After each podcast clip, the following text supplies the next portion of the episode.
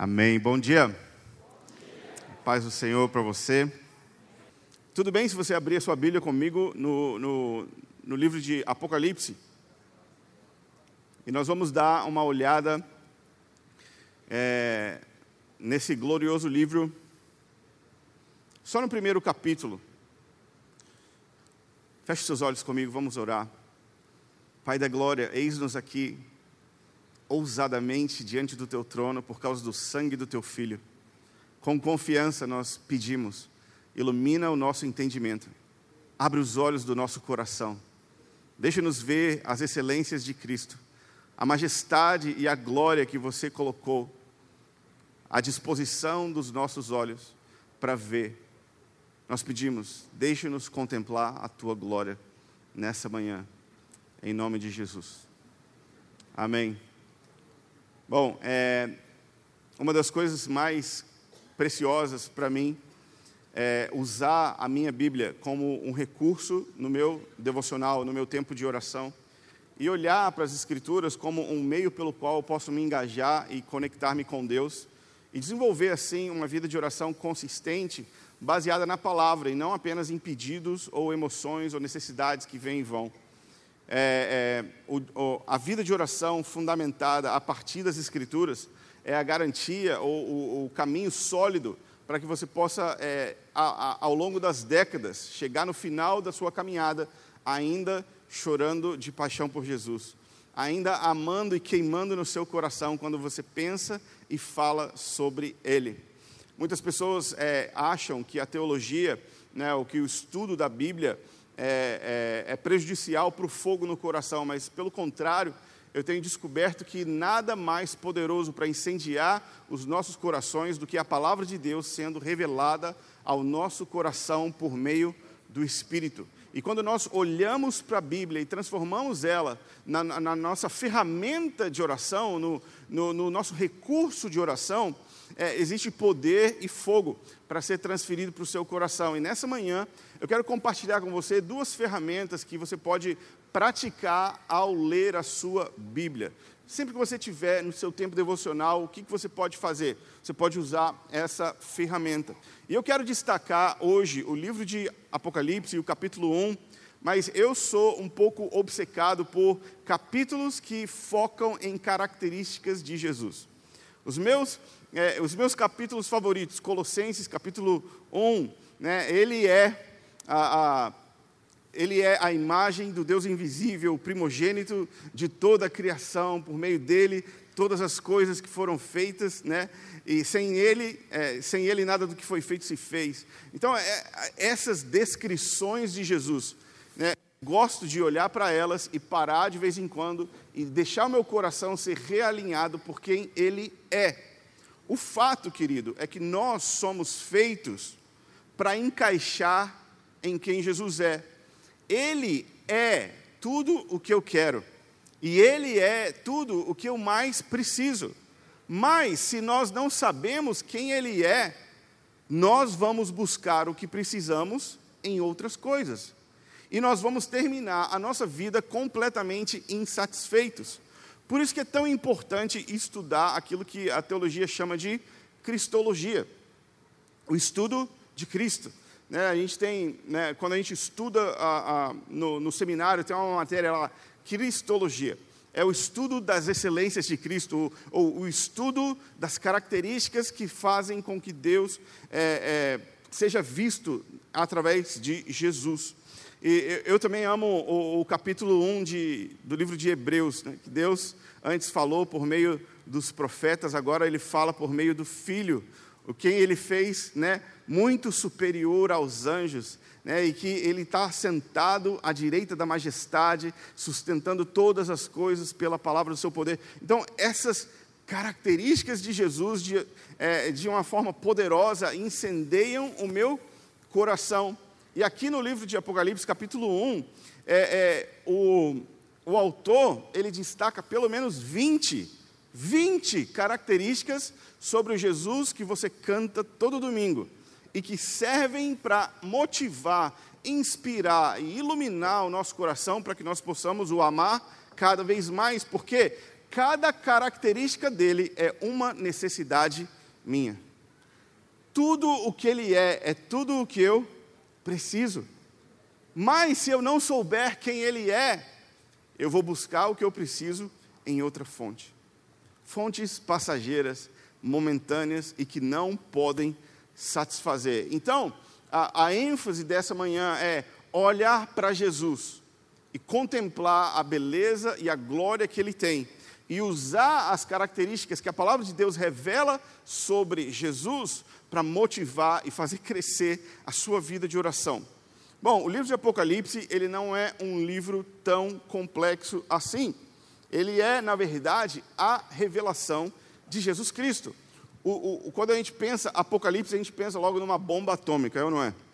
Tipo assim, falou Apocalipse, já era. Tipo, o mundo vai acabar e tipo, nem olho muito ali não, porque é meio, meio difícil. Mas quando a gente olha, o livro já começa dizendo, sabe, sabe sobre o que, que é esse livro?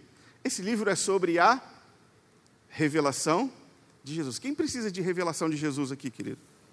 Quem precisa conhecer mais quem Ele é?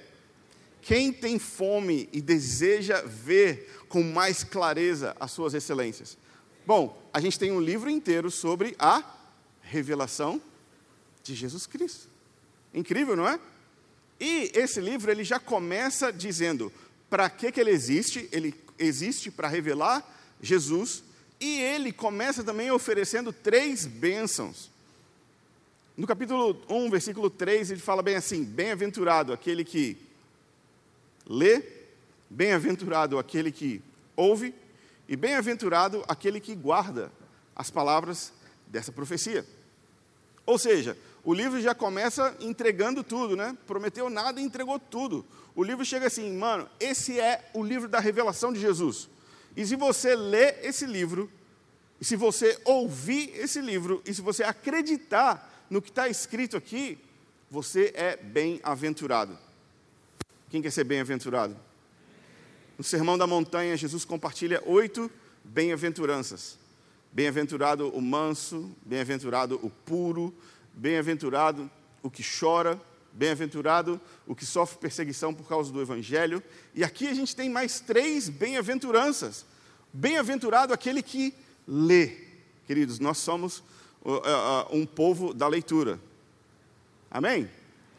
Ainda dá tempo de você mudar, mas a nossa religião lê. Porque Deus não deixou um vídeo no YouTube. Deus deixou um livro. Amém? Então, nós precisamos nos tornar um povo da leitura. E o livro começa falando o seguinte: bem-aventurado aquele que lê. Sabe aquela desculpinha que você dá assim, ah, não sou muito da leitura, não. Tipo, não cai. Com essa religião aqui não funciona. Bem-aventurado aquele que lê.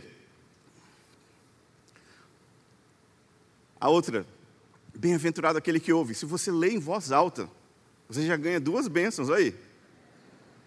Então você pode, tipo, né, já, já aproveita que está lendo e lê em voz alta. Bom, eu descobri com 18 anos que ler o livro de Apocalipse demora só uma hora. Então é uma hora bem gasta da sua vida e que você ganha duas bênçãos, ler e ouvir. E a terceira, para mim, é a mais impressionante, que é bem-aventurado aquele que guarda, ou aquele que acredita. Você não precisa nem entender, mas se você acreditar e guardar, você ganha outra bênção. E muitas vezes, queridos, pelo fato de ler e você mesmo ouvir a sua voz declarando a palavra de Deus, o seu coração se enche de fé e de confiança que com o tempo vai se expandindo até se tornar revelação. Então, o, o, o autor ele já avisa: se você se entregar para a revelação de Jesus Cristo e buscar Ele como o ouro buscar Ele como a prata, assim como diz Provérbios capítulo, capítulo 2. Se você buscar a sabedoria, você vai encontrar o temor do Senhor e o conhecimento de Deus. A palavra de Deus é poderosa para produzir nos nossos corações aquilo que a gente nem imagina, mas ela está nos transformando conforme a gente está se entregando para ela. Bom, a ferramenta que eu quero compartilhar com vocês é sempre transformar o texto em uma oração. Você pode estar lendo a sua Bíblia e quando você lê algo que a Bíblia afirma, você pode simplesmente falar o quê? Obrigado. Obrigado. Quem fala obrigado é o quê? Educado e gentil. E sabia que a, a gentileza e a educação abrem mais portas? Porque quando você para e fala obrigado, a pessoa né, corresponde com gentileza com você. Ainda mais Deus. Quando você para diante dele e fala, Deus, obrigado, porque você é o que você diz que você, que você é. Obrigado por aquilo que você falou que vai fazer. Hum, imagina, se você reconhece com gratidão no seu coração aquilo que ele está comunicando para você, ele vai retribuir com gratidão, com gentileza, com generosidade. Se simplesmente pararmos para reconhecer que ele é, é, fez todo um trabalho espetacular de preservar a sua palavra durante quatro mil anos, para que hoje você pudesse ter esse livrinho chamado Bíblia na sua mão. A outra coisa que, que, eu, que eu gosto de fazer quando, conforme eu estou lendo a Bíblia é dizer: mostre-me mais. Eu falo obrigado, e eu reconheço, muito obrigado por isso que você falou, mas me mostra mais. Então, a, a, a palavra de Deus nos diz no, é, é, no livro de Tiago que Deus ele resiste o soberbo, mas ele dá graça ao humilde. E que se nós pedirmos por sabedoria, ele dá o seu espírito. Então, se nós pararmos e dissermos obrigado, e mostra-me mais, nós estamos aplicando os recursos bíblicos ou os princípios bíblicos para o nosso próprio crescimento espiritual, para o desenvolvimento do seu homem interior, do seu espírito. Então você pode parar diante das Escrituras e falar assim: Deus, muito obrigado por isso, agora me mostre mais. Sabe qual é o ministério do Espírito Santo? O ministério do Espírito Santo é revelar Jesus. Ele ama quando alguém para e fala: Me mostre mais sobre a glória que Deus tem. Me mostre mais sobre quem Ele é. Abra os olhos do meu coração para que eu possa ver com mais clareza. Então, o que eu quero que você saia de hoje, hoje daqui abençoado e sabendo fazer? Praticar gratidão e pedir por mais revelação. Ao longo das décadas, conforme os anos vão passando, e a gente vai praticando os exercícios de meditar nas Escrituras e de estudar a Bíblia, nosso coração vai ser transformado, cheio de alegria, cheio de fogo, e nós vamos começar a ver com mais clareza que as características de Jesus são exatamente aquilo que nós precisamos mas que quantas vezes a gente já não desperdiçou tempo buscando em outras coisas aquilo que só Jesus poderia nos dar. Como eu falei anteriormente, o livro de Apocalipse, capítulo 1, tem pelo menos 20 descrições, 20 detalhes, 20 características sobre esse homem, sobre esse Deus que nós estamos cantando para ele nessa manhã. E eu queria que você olhasse para essas características comigo e a gente observasse alguns detalhes sobre o quão importante é conhecer Jesus mais profundamente. Capítulo 1, é, no versículo 4, não, versículo 5, fala assim: Jesus Cristo, a fiel testemunha. Jesus Cristo, a fiel testemunha. Essa é uma das características de Jesus que eu mais gosto de me lembrar. Porque no tempo de fake news e no tempo de não saber em quem acreditar, nós podemos olhar para Jesus e saber que Ele é a fiel testemunha. Tudo o que Ele diz é verdade e tudo o que Ele prometeu irá se cumprir. Por quê? Porque o nome dele é a fiel testemunha. Quando você está com dúvidas na sua vida, quando você não sabe muito bem a quem ouvir, lembre-se que Jesus é e deseja ser conhecido por você como a fiel testemunha. E quando você olha para essa passagem bíblica, você pode falar o que? Obrigado, porque você é a fiel testemunha. Eu confio nas suas palavras e na sua liderança. Agora me mostre mais. Me mostre mais. Está entendendo o exercício? É simples, mas engaja o seu coração em oração por meio das características de Jesus revelado nas Escrituras. Um outro detalhe ainda nesse versículo é que ele é o primogênito dos mortos.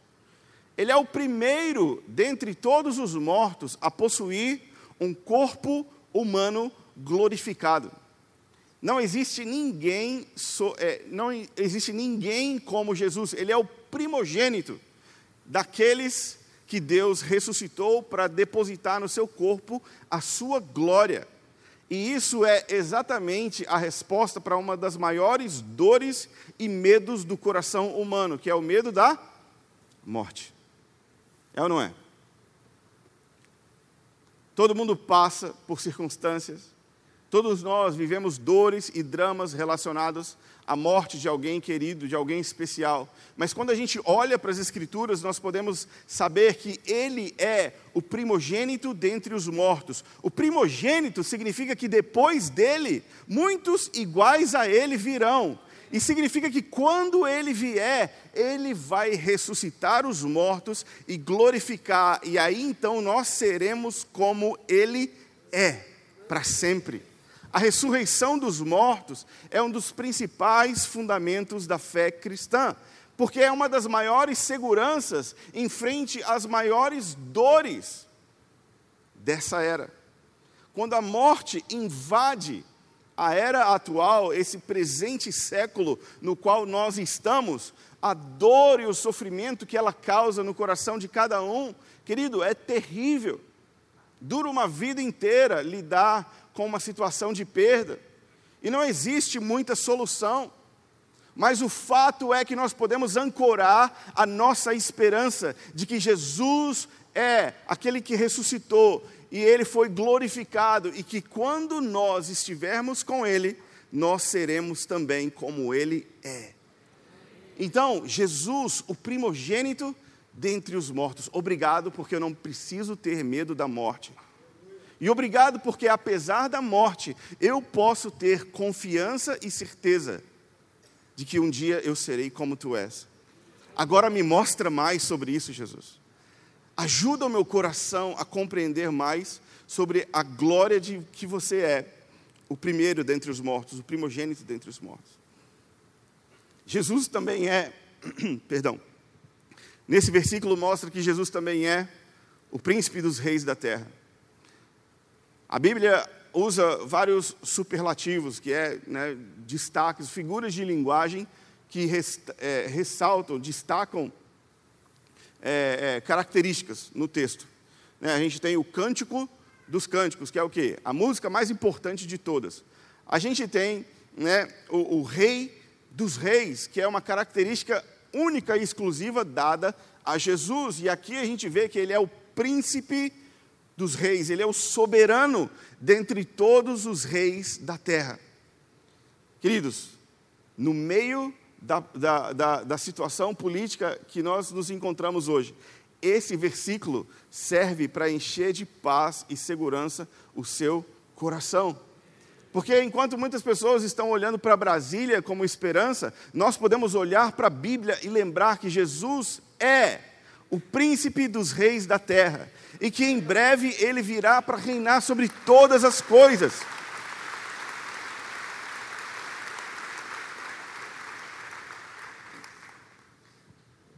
Quando você está lendo a sua Bíblia e você está com medo do que, que vai acontecer, você olha e fala: Jesus, tu és o soberano dos reis da terra. Obrigado. Obrigado porque tu apresentas para mim uma solução política que ninguém mais pode apresentar. Muito obrigado porque eu posso ter em ti a confiança de que tu és soberano sobre todas as coisas no céu e na terra, nada escapa das tuas mãos. Agora, me mostre mais. Ajuda o meu coração a crer nisso e a expandir o meu entendimento sobre esse detalhe que você quer que eu saiba sobre ti. Imagina, você acha que Jesus escreveu, o, o, o, João escreveu a revelação de Jesus, de que ele era o soberano dos reis da terra à toa? Não era só para você passar correndo na sua leitura bíblica anual, não. É um pedaço das Escrituras poderoso que pode libertar o seu coração do medo. Porque tudo que ele é, é tudo que você precisa.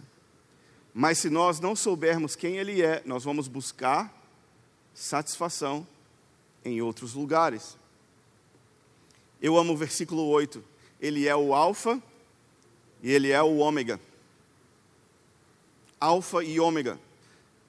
Alfa é a primeira letra do alfabeto grego.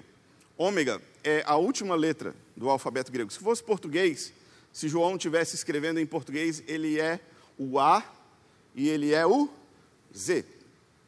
Ou seja, é, ele está usando uma, uma, uma maneira de escrever e de descrever Jesus contextualizado de que no alfabeto do A a Z, ou do alfa ou o ômega, ele é capaz de organizar todas essas palavrinhas e escrever a nossa história de uma maneira impressionante.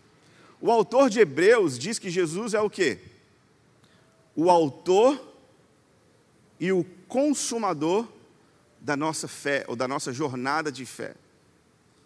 Já parou para pensar que Jesus é um autor? Eu sou um autor, mas. Mais ou menos, né? Estou começando. Mas Jesus é o autor. Agora, João está falando que ele é o Alfa e o Ômega ele é capaz de escrever capítulos impressionantes na nossa vida. E querido, um bom autor, você sabe que ele adiciona um pouquinho de drama, não é? Por quê? Porque ele não vai entregar o fim da história assim tão fácil. Ele adiciona um pouquinho de quê? suspense. E ele bota um pouco de emoção quando coisas começam a, é, a, a, sair fora do lugar e parece que a história vai ir para um outro lugar e de repente rola um plot twist e você fica assim: ah, como assim? Eu nunca imaginei que essa história podia dar nisso. Ok, se você gosta de ler ou se você gosta de ver filmes, fique sabendo: Jesus é o Alfa e o Ômega. Ele é o autor e o, o consumador da sua história. Quando a sua história parece que está incompleta ou faltando um capítulo, o que, que você precisa lembrar? Você precisa olhar para a sua Bíblia e lembrar: Tu és o Alfa e o Ômega, obrigado. Obrigado, porque eu sei que você está escrevendo a narrativa da minha vida e que nenhum capítulo vai ficar faltando. Eu sei que o ponto final está nas suas mãos. Eu sei que tu és capaz de transformar toda essa história negativa em algo que dê glória para você mesmo, porque tu és o Alfa, tu és o Ômega. Obrigado, mostre-me mais. Em resumo, sabe, eu acho que já, já daria para acabar, mas é simples. Você pega uma característica e você enche o seu coração de gratidão porque tudo que Ele é, é tudo que você precisa. Tudo que Ele é, é tudo que você quer. Mas se você não souber quem Ele é, você vai buscar prazer e realização em outras coisas que não vão te satisfazer. Amém? Ainda no versículo 8, ele é aquele que era, que é e o que há de vir. Ah, queridas,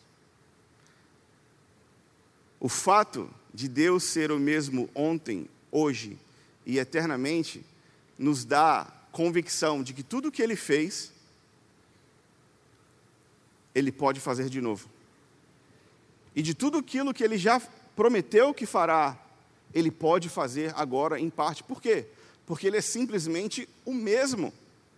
Nós estamos falando do Deus de Gênesis capítulo 1 que trouxe coisas à existência por meio da sua vontade e da sua palavra. E Ele é o mesmo hoje. E se na sua vida existem circunstâncias que você precisa da intervenção de um Deus que pode criar coisas por meio da sua vontade e da sua palavra, você está no lugar certo. Ele é o mesmo, ontem, hoje e sempre. Agora, se você olha para a sua vida e vê coisas que precisam da intervenção de Deus, que Deus prometeu que um dia iria fazer, ou seja, isso ainda está num futuro, você pode descansar e confiar de que o mesmo Deus que prometeu é poderoso para cumprir. O fato dele se revelar como aquele que era, nos faz olhar para o passado. O fato dele nos lembrar que ele há de vir, nos faz olhar para o futuro com esperança. Mas o fato de olhar para o Deus que é, nos garante que ele pode intervir agora, com tudo que ele já fez e com tudo aquilo que está no seu coração para fazer. Nós seguimos um Deus incrível. Amém? Você pode olhar para aquele que era, que é e que há de vir e falar: Deus, obrigado. Obrigado, você é o Alfa, o Ômega, o autor da minha vida. Tu és aquele que era, que é e que há de vir, e eu posso confiar hoje na Sua perfeita liderança. Como eu disse, o capítulo 1 de Apocalipse possui pelo menos 20 descrições diferentes sobre o Jesus que a gente canta para Ele aqui todo domingo. Mas quando você fecha os seus olhos, quem é o Jesus que você vê? É o Jesus que está surpreso pelas coisas que aparentemente estão fora do controle? Ou você pode lembrar de alguma característica dele que solidifica confiança no seu coração e que você pode passar por toda e qualquer circunstância sem ser abalado ou sem ser atingido? O versículo 14 tem algumas características impressionantes também. Ele é aquele que possui cabelos brancos como a neve, brancos como a lã. Jesus possui cabelos brancos como a neve, brancos como a lã. O fato dele possuir cabelos brancos nos faz lembrar de uma figura impressionante no livro de Daniel, capítulo 7, quando o ancião de dias é revelado e visto numa das, numa das visões do profeta como o ancião de dias. Ou seja, Jesus aqui está sendo visto como participante da mesma natureza de Deus Pai.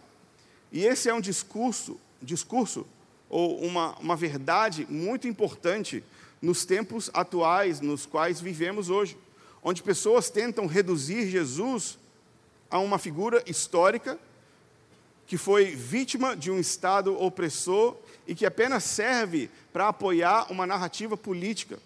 Mas nós nunca podemos esquecer que Jesus é Deus de Deus. Ele é 100% divino.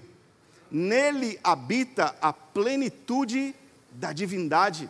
Ele é a imagem exata de Deus, a representação perfeita de quem Deus é.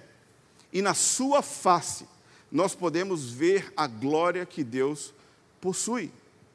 Às vezes a gente vai lendo e a gente fica só impressionado pela, pela gramática. Nossa, que estranho, né? Cabelos brancos como a lã.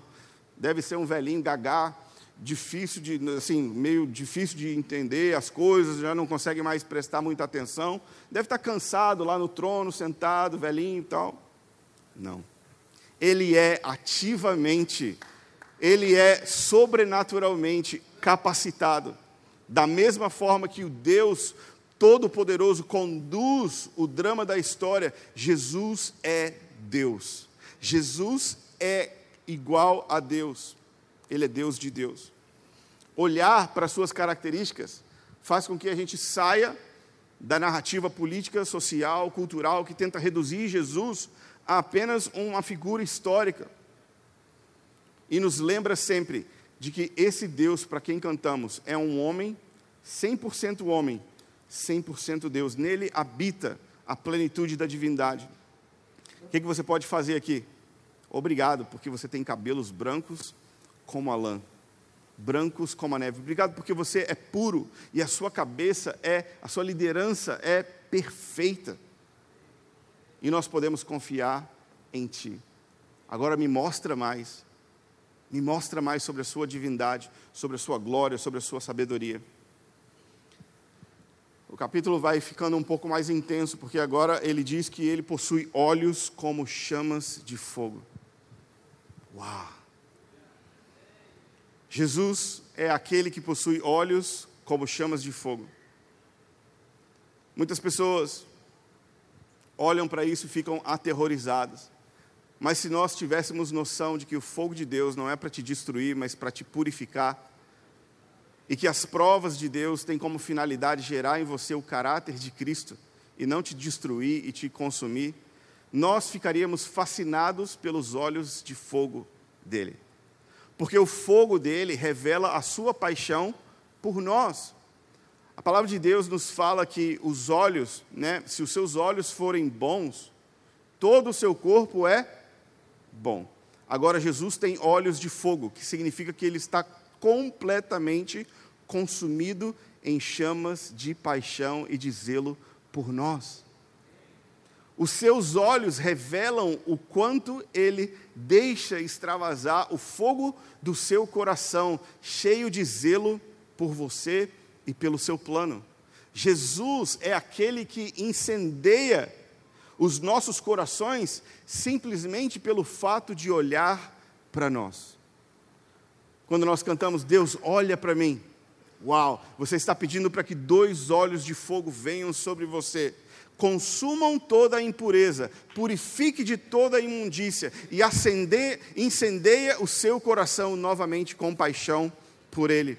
O fogo dos seus olhos transfere para o nosso coração gelado ou morno o fogo da paixão de volta por Jesus. Você pode olhar e falar obrigado, porque você tem olhos como chamas de fogo. Obrigado, porque nada escapa dos teus olhos. E obrigado porque você está trabalhando na minha vida para que eu seja puro e santo como tu és. Me mostre mais sobre isso. Amém? Ele tem pés como bronze polido. É uma característica meio estranha, né? Pés de bronze. Para que serve o pé de bronze? Se você voltar lá em Gênesis capítulo 3, versículo 15, na mesma hora da queda do homem, Deus declarou qual seria o juízo do inimigo. Qual é o juízo do inimigo? Você vai ter a sua cabeça esmagada. Ok. Quando você olha para Jesus com pés de bronze, você fica assim: vai esmagar pra caramba. Vai destruir completamente. Não tem jeito de escapar. O juízo de Deus é certo e verdadeiro. Sabe, em toda a narrativa nós vemos o Deus que esmaga o seu inimigo. E no final, no último livro, a gente olha para os seus pés, a gente olha para a sua face Querido, é belo, é resplandecente como o sol no meio-dia. Seus cabelos brancos como a lã, seus olhos como chama de fogo, a sua boca é, tem uma espada afiada, o seu corpo está vestido com um manto é, de linho puro, ele está com um cinto de ouro, mas os seus pés. em breve, o Deus de paz esmagará Satanás debaixo dos seus pés. Quando você quando você tiver quando você tiver assim, não, não é possível. Não é possível que Deus vai deixar isso acontecer comigo. Olha para os pés de Jesus, querido. Um dia esses pés de bronze, resplandecente, polido como na, purificado como na fornalha, vão esmagar todos os inimigos de Deus. Esse é o plano de Deus. O pai olha para o filho no Salmo 110 e fala o seguinte: Filho, assenta-te à minha direita, até que eu ponha todos os seus inimigos debaixo dos seus Sabe o que Jesus está fazendo?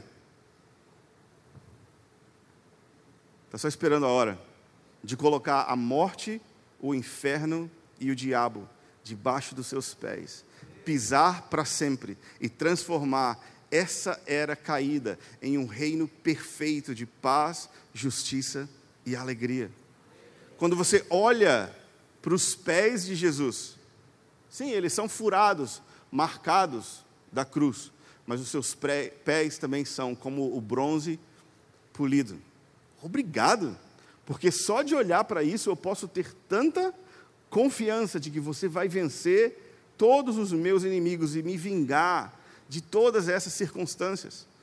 Me mostre mais sobre essa gloriosa vitória e sobre, sobre o seu glorioso plano de vencer todos os seus inimigos.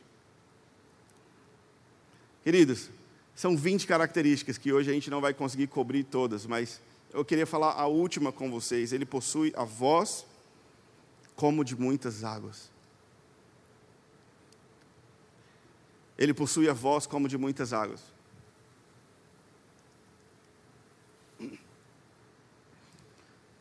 A palavra de Deus descreve a voz de Deus como um dos seus atributos mais poderosos.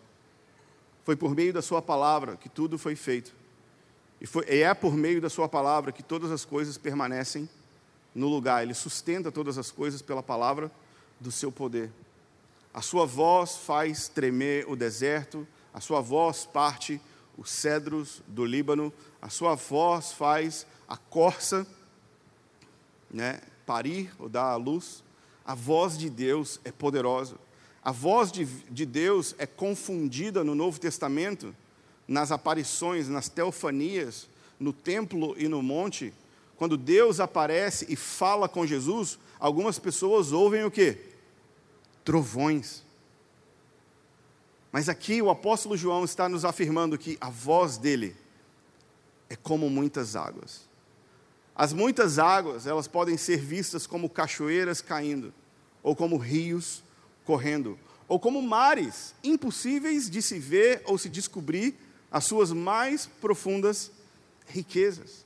A voz de Deus e o som que sai da sua boca é um rio caudaloso que nos conduz à sua perfeita vontade, no qual nós podemos nos alimentar e nos refrigerar ao mesmo tempo, a sua voz é impossível é impossível de atingir o fundo da sua revelação. Sabe, a Bíblia é escrita em português, mas ela possui camadas e camadas e camadas e camadas de profundidade, porque essa é o verbo de Deus, é a voz de Deus escrita. E nós vamos para sempre daqui a um bilhão de anos, ainda nos maravilhar com a palavra de Deus e com o som da Sua voz. Queridos, nós fomos feitos com um vazio eterno que apenas pode ser preenchido pelo oceano da voz de Deus. Imagina que você tem sede de um oceano Atlântico, mas a voz de Deus é como muitas águas. E que a voz dele e um contato com a, com a sua voz sacia a sua sede. A palavra de Deus nos revela que o som da sua voz lembra as muitas águas e você pode lembrar todas as vezes que as águas acontecem nas Escrituras, como no Salmo 23, ele nos leva mansamente às águas tranquilas. Ou em Ezequiel, no final do seu livro, quando a gente vê um templo glorioso e um rio fluindo debaixo da porta. E esse rio ele cresce e se torna águas profundas que são impossíveis de se atravessar sem que você tenha que se mergulhar ou que se aprofundar completamente. Essa característica de Deus é um convite para que nós possamos ser e permanecer fascinados cheios de interesse, cheios de sede e fome por quem Deus é. Você pode parar depois de ler, ele tem voz como de muitas águas e falar: Deus, obrigado.